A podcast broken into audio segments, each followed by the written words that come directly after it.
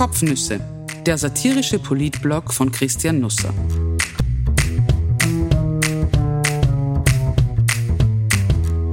Österreichs Politik und was dahinter steckt, mit Augenzwinkern erzählt.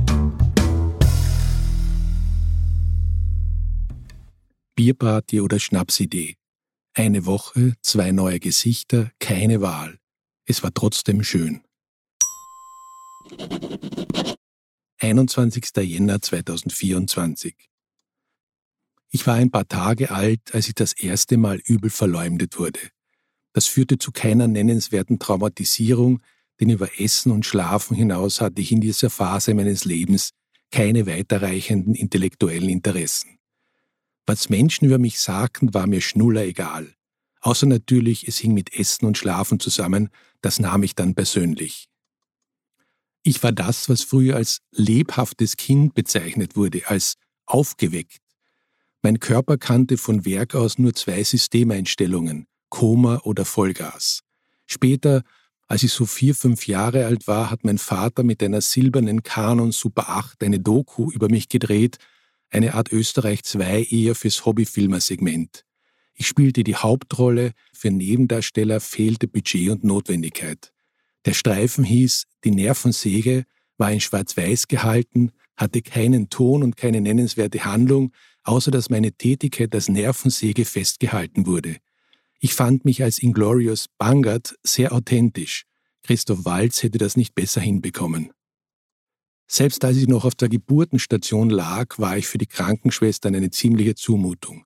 Als lebhaftes Kind wies ich auf Fütterungszeiten mit einer gewissen Nachdrücklichkeit hin, es half, dass ich ein Organ auf Stadionsprecherniveau besaß. Kreativ eingesetzt zu unterschiedlichen Tages- und Nachtzeiten wirkte die Stimme Wunder. Als meine Mutter nach ein paar Tagen mit mir am Arm die Klinik verließ, war die Erleichterung des Personals greifbar. Eine Krankenschwester giftete uns nach. Viel Spaß noch mit der Rotspippen. Ich verfuhr erst später davon, war aber nicht gekränkt. In meinem weiteren Leben bis heute herauf gab es immer wieder Menschen, die zu einem ähnlichen Urteil über mich kamen wie Schwester Ursula. An diese Episode musste ich denken, als ich diese Woche eine Geschichte über die Grazer KPÖ-Bürgermeisterin Elke K. las. Sie war sich im Gemeinderat mit einem ÖVP-Mandatar in die Haare geraten. Als er das Rednerpult verließ, nannte sie ihn leise Rotzpippen, offenbar angelehnt an das kommunistische Manifest, in dem sich der Aufruf findet, Rotzpippen aller Länder vereinigt euch oder so ähnlich. Da K's Mikro noch eingeschaltet war, hörte der ganze Saal mit. Es gibt auch ein Video davon. Die öffentliche Aufzeichnung der öffentlichen Aussage in der öffentlichen Sitzung darf aber nicht veröffentlicht werden, so sehen es die Richtlinien in Graz vor. Die steirische Hauptstadt ist, was Transparenz angeht, eher noch eine Rotzpippen. Ist Dominik Vlatzny auch eine Rotzpippen? Der Eindruck drängte sich diese Woche auf, wenn man die sozialen Medien durchlas. Der Chef der Bierpartei hatte sich erdreistet, bekannt zu geben, dass er bei der Nationalratswahl antreten will. Die Resonanz fiel in einigen politischen Parteien nicht gerade überschäumend aus. Er schwäche das linke Lager, die SPÖ, die Grünen, torpediere den Kampf gegen Kickel, mache es dem FPÖ-Chef leichter, Volkskanzler zu werden. Ich nahm das mit einer gewissen Verwunderung zur Kenntnis. Ob man bei einer Wahl antreten darf, fällt jetzt offenbar in die Beurteilungsenergie der anderen Parteien. Ehe Hopfen und Malz verloren gingen, hatte sich in Österreich diese Woche schon einiges zusammengebraut. Der Jänner ist für Politiker grundsätzlich eine stressige Zeit. Die Weihnachtsferien katapultieren alle wie auf Kanonenkugeln sitzend hinaus ins neue Jahr.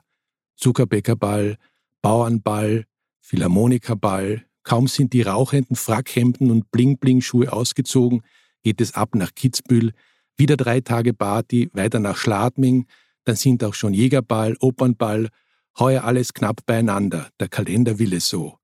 Der politische Alltag frisst und verdaut deshalb Ereignisse so schnell, dass man kurz später nicht mehr weiß, worauf man ursprünglich eigentlich Appetit hatte. Drei Tage lang debattierte die Regierung diese Woche über ihr eigenes Ablaufdatum. Vor allem die ÖVP schien unschlüssig, ob sie uns den Genuss von sich selbst bis Herbst vergönnen will oder den Tisch schon im Frühjahr neu eindecken lassen möchte. Bei einer Sitzung im Kanzleramt am Sonntag hatten einige Landeshauptleute Appetit auf vorgezogene Wahlen artikuliert. Am Mittwoch war das Thema aber schon wieder gegessen. Es blieb am Ende unklar, was die ÖVP eigentlich anstrebt und das führt zu viel entscheidenderen Frage, wer ist momentan die ÖVP? Der Kanzler, sein Regierungsteam, die alte Kurzpartie, die Landeschefs. Irgendwer muss den Wahlen nämlich sagen, dass sie früher am Menüplan stehen, wenn der Gusto irgendwann einmal groß genug sein sollte. Momentan dürfte der Hunger abgeklungen sein. Die ÖVP hat nicht einmal eine Umfrage ins Feld geschickt, um festzustellen, ob es den Menschen im Land nach Wahlen gelüstet. Zu Zeiten eines Sebastian Kurz wäre das als klare Absage eine Vorverlegung zu deuten gewesen. Aktuell führt das lediglich zur Frage zurück, wer ist zurzeit die ÖVP? Es gab Schnitzel, Fleischlaberl mit Püree und Röstzwiebeln, etwas Fisch, für Vegetarier Ravioli. An vielen Mittwochen setzen sich Kanzler und Vizekanzler nach dem Ministerrat zusammen, bereden den Alltag, essen einen Happen, manchmal geht sich auch nur ein Kaffee aus. Das ist so Brauch in der Regierung, war schon unter Sebastian Kurz so, Karl Nehammer und Werner Kogler haben das Ritual beibehalten. Diese Woche wurde die Runde deutlich erweitert. Die übliche Regierungsklausur zu Jahresbeginn war heuer gestrichen worden, die ÖVP traf sich am Dienstag allein in Krems. Also lud Nehammer das komplette Regierungsteam inklusive Kabinette am Tag danach zum Mittagessen ins Kanzleramt ein. Den rund 60 Geladenen wurde ein Buffet geboten, die Stimmung war leger, in den rund eineinhalb Stunden gab es allerlei Gesprächsthemen, vorgezogene Neuwahlen gehörten nicht mehr dazu. Die halbe Regierung ist zwar momentan verkühlt, reagiert aufeinander aber nicht verschnupft. Auch so ein Hauch von Hinweis. Der Atem wird wohl bis zum 29. September reichen. Mitten hinein in diese drei Tage, in denen die Wahl darauf fiel, dass nicht gewählt werden soll, wurde eine andere Wahl getroffen. Seltsam, wie weit entfernt das aus heutiger Sicht bereits wirkt. Anfang der Woche entschied die ÖVP, wen sie als Spitzenkandidaten nach Europa schicken will. Viele in der Partei hatten das in den letzten Wochen offenbar als eine Variante der Verbannung empfunden. EU-Ministerin Caroline Edstadler sagte für den EU-Job ab, sie will lieber EU-Kommissarin werden. Staatssekretärin Claudia Blackholm möchte weiter eher im Regionalen wirken. An ihr biss sich Karl Nehammer erst vor kurzem auch im zweiten Anlauf die Zähne aus. Am Ende blieb der ÖVP die Auswahl aus einem einzigen Kandidaten und sie griff zu, wenn auch wenig beherzt. Nach der Parteisitzung Montagvormittag in der Politischen Akademie in Wien-Meidling wurde eine schmucklose Pressemeldung über die Personalie abgesetzt. Reinhard Lobatka, dem das Los zugefallen war, weilte gar nicht im Land. Er gratulierte sich selbst erst fünfeinhalb Stunden später zur Wahl. Sein Video, verbreitet über die sozialen Medien, graste allerlei Gemeinplätze ab. Er habe eine Meinung und vertrete sie auch, sagte Lobatka. Europa müsse sich ändern. Endlich traut sich jemand, das offen auszusprechen. Es passte gut zur Woche, dass sie mit einer Nominierung begann und am Samstag mit einer Nominierung endete. Die Grünen schicken Lena Schilling als Spitzenkandidatin in die EU-Wahl Clubchefin Sigi Maurer hatte sich für sie stark gemacht. Die 23-jährige Studentin der Politikwissenschaft, die sich bisher als Krone-Kolumnistin und Klimaaktivistin verdingte, ist der Kontrapunkt zur Riege der vier alten weißen Männer, die von den anderen Parteien aufgeboten werden. Ohne jetzt aus naheliegenden Gründen gegen alte weiße Männer polemisieren zu wollen. Es ist eine mutige Wahl, fast tollkühn, ich hatte das nicht erwartet. Es wird sich am Ende zeigen, ob hier der Grundstein für eine politische Karriere gelegt wurde oder ein Talent verheizt. Werner Kogler plauderte die Bestellung aus, er verriet bei der Gelegenheit, dass er sich in Zukunft auch via TikTok an uns wenden will. Wir nehmen mit Erleichterung zur Kenntnis, dass der noch nicht begonnene Wahlkampf schon jetzt hält, was er versprochen hat. Ich hoffe, Kogler ist bewusst, dass es sich um einen Kanal für Kurzvideos handelt. Nicht nur im Kanzleramt wurde diese Woche diniert, sondern etwas diskreter auch in Wien-Josefstadt. SPÖ-Chef Andreas Babel hatte Medien zu einem vertraulichen, informellen Austausch gebeten, um einen Einblick hinter die Kulissen des Wahlkampfgetöses zu geben. Ich war nicht geladen, deshalb fühle ich mich von der Verschwiegenheitspflicht entbunden, ohne deswegen gleich eine Rotzpiepen zu sein. Mir entging ein Abendessen in gehobenem Ambiente. Babler, vorab eventuell in Sorge über das Fortkommen der Journalisten, hatte der Einladung den Satz angefügt, für ihr leibliches Wohl ist selbstverständlich gesorgt. Das hielt er ein. Das Restaurant Schnattel in der Langegasse definiert sich selbst als gepflegtes Gasthaus, was leicht untertrieben erscheint, immerhin verfügt es über gepflegt zwei Hauben. Das Lokal hat nur mehr freitags, ganztags geöffnet, sonst auf Zuruf etwa für Feste. Da gilt eine Mindestkonsumation von 100 Euro pro Person. Die SPÖ könnte am Dienstag billiger davongekommen sein. Wirt Andreas Fuit fühlt sich der Partei durch eine Mitgliedschaft verbunden, wie er den Gästen gegenüber erzählte. Um die 25 Medienvertreter waren zugegen, als der Einlader noch fehlte. Babler verspätete sich. Was gesagt werden kann, als der SPÖ-Chef dann eintraf, holte er alle versäumten Buchstaben mühelos wieder auf. Er redete ohne Punkt und Komma, als auf Etageren Forellenrillette, Rotkrautsalat und Perlhuhnterrine mit Nüssen gereicht wurde. Er redete, als die Gäste die Wahl zwischen Beirät mit Rotweinschüss, gratinierten Kartoffeln und Wirsingkohl oder Teigtaschel auf Kürbis treffen mussten. Er redete sogar so lange, dass die vor ihm gebargte Topinambur-Suppe mit Röstbrot erkaltete. Da war man bereits bei den Fragen angelangt, die Babler so ausschweifend beantwortete, wenn man von einer Beantwortung überhaupt sprechen mag, dass sich sogar TikTok-Kogler dagegen einsilbig ausgenommen hätte. Zwischendurch ließ Babler eine von der Partei beauftragte Umfrage zum Abfotografieren durchreichen, in der die SPÖ in Schlagdistanz zur FPÖ liege, wie er sagte. Die IFES-Studie mit 2000 Befragten sieht die FPÖ bei 26 bis 29 Prozent, die SPÖ bei 24 bis 26 Prozent, die ÖVP bei 19 bis 21 Prozent, die NEOS bei 10 bis 12 Prozent, die Grünen bei 9 bis 11 Prozent, den Rest bei 5 bis 6 Prozent. Er sei mit allen Parteien in gutem Austausch, fügte Babel an. Viele ÖVP-Bürgermeister schätze er. Nehammer kenne er noch aus der Zeit, als der heutige Kanzler Innenminister war und in dieser Funktion mit dem Flüchtlingslager Dreiskirchen befasst. Der Abend endete mit Dessertvariationen, Buchteln mit Maroni-Füllung, ein Topfenküchlein mit Marillenkompott und Pralinen. Babler nippte am Weißwein, Schnaps lehnte er ab. Nach drei Stunden löste sich die Runde auf. Zu diesem Zeitpunkt wusste in der SPÖ noch niemand, dass die Partei die wahren Buchteln erst zwei Tage später zu verdauen haben wird.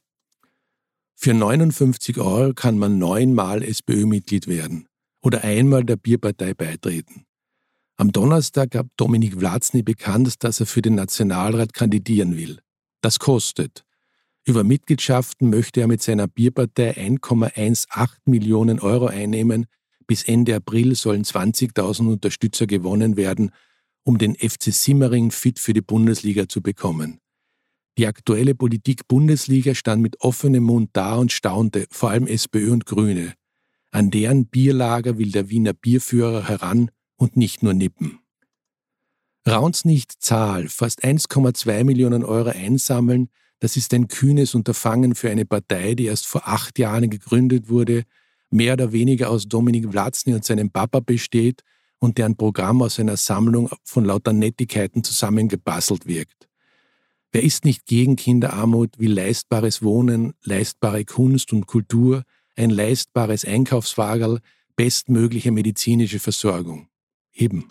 Tatsächlich geht es hier aber sowieso nicht um Programmatik, sondern um ein Lebensgefühl, vermittelt durch einen lässig wirkenden Banksänger mit Arzthintergrund der wild und adrett gleichzeitig ausschaut, jemand, den die Tochter gefahrlos zum 4 Uhr Tee heim zur Mama mitbringen kann, trotz der langen Haare. Oder genau deswegen. Marco Bogo verkörpert jenes Maß an Rebellion, das in Österreich für eine Wählbarkeit gerade noch zuträglich erscheint. Andererseits als auch ein bisschen schick gilt, die Jüngeren würden geil dazu sagen. Ein Gegenentwurf zu den vielen sonstigen Politbankbeamten, wie die Grünen in ihren Anfangsjahren. Aber 1,2 Millionen Euro, das klingt ambitioniert, fast dreist. Vor der Nationalratswahl 2019 sammelten die Grünen rund 510.000 Euro ein. Die größte Einzelspende kam von Ulrike Lunacek, die spätere Kulturstaatssekretärin schoss privat 20.500 Euro zu. Aber die Grünen hatten damals schon einen Parteiapparat bestrichen, damit ganz Österreich sind geübte Spendensammler und trotzdem schafften sie vor fünf Jahren nur die Hälfte des heutigen Bierpartei-Wunschkonzerts. Vor der Bundespräsidentenwahl 2022 sammelte Vlatzny 241.844,77 Euro ein. Es dauerte danach eine Zeit lang, ehe er dem Rechnungshof die Abrechnung übermittelte. 241.000, das ist zwar weniger als ein Viertel der Summe, die er jetzt erzielen will, klingt aber trotzdem respektabel. Nur, Über 229.000 Euro davon stammten von der Bierpartei selbst. Ein Herr Vlatzny überwies das Geld also an einen Herrn Vlatzny. Nur 12.300 Euro kamen über restliche Spenden zusammen. Die letzte Nationalratswahl kostete die NEOS 2,2 Millionen Euro. Knapp die Hälfte des Geldes wurde via Spenden in die Kasse gespült. Aber die Bierpartei hat keinen Hans-Peter Haselsteiner und wenn doch, dann lässt das aktuell gültige Parteiengesetz keinen Hans-Peter Haselsteiner mehr zu. Generös gab Latzny bekannt, auf Großspender verzichten zu wollen. Tatsächlich dürfen Einzelpersonen und Unternehmen aber sowieso nur mehr maximal rund 9000 Euro pro Jahr an eine Partei spenden. Der Betrag wird jährlich valorisiert. Am Montag gibt die Statistik Austria die exakte Höchstsumme für 2024 bekannt. Vlatzny nimmt deshalb den Umweg über Mitgliedsbeiträge. In den ersten 24 Stunden nach seiner Ankündigung will er 2216 Unterstützer gewonnen haben, gab auf Instagram bekannt. Social Media ist ein Heimspiel für ihn. Obwohl erst drei Postings abgesetzt wurden, zählt der Bierpartei-Account bereits über 61.000 Mitglieder, mehr als der Kanzler der Republik, doppelt so viel wie der Vizekanzler und zwölfmal so viel wie der umtriebige Gesundheitsminister. Ob das für das hochgesteckte Ziel reicht, schafft Vlatzny bei der Nationalratswahl über ein Prozent, dann sprudelt der Bierbrunnen jedenfalls. Pro Stimme gibt es 3,10 Euro der belegbaren Ausgaben vom Steuerzahler Retour. Erreicht er 5 Prozent, dann erhält die Bierpartei grob gerechnet 750.000 Euro. Ich wünsche einen wunderbaren Sonntag. Am Freitag gab es auch in Österreich eine erste Bauerndemo. Nicht so machtvoll wie in Deutschland, magere acht bis zwölf Traktoren, die Wahrnehmungen schwanken, verirrten sich auf dem Ballhausplatz. Es ging auch mehr um Corona und Impfungen als um blühende Wiesen.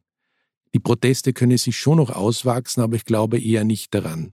Die ÖVP hat ihr Klientel besser im Griff. Sie hat auch in den letzten Jahren sehr darauf geschaut, dass die Bauern nicht zu kurz kommen, damit sie zu kurz kommen. Sollte es aber wieder erwarten, auch bei uns doch noch für Sternfahrten nach Wien reichen, dann habe ich schon die passende Schlagzeile parat. Bauer sucht Stau. Ich bleibe meine Rotzpippen. Das war die heutige Ausgabe der Kopfnüsse. Übrigens, die Kopfnüsse gibt es auch als Newsletter gratis zum Abonnieren. Alle Folgen sind auf newsflix.at nachlesbar.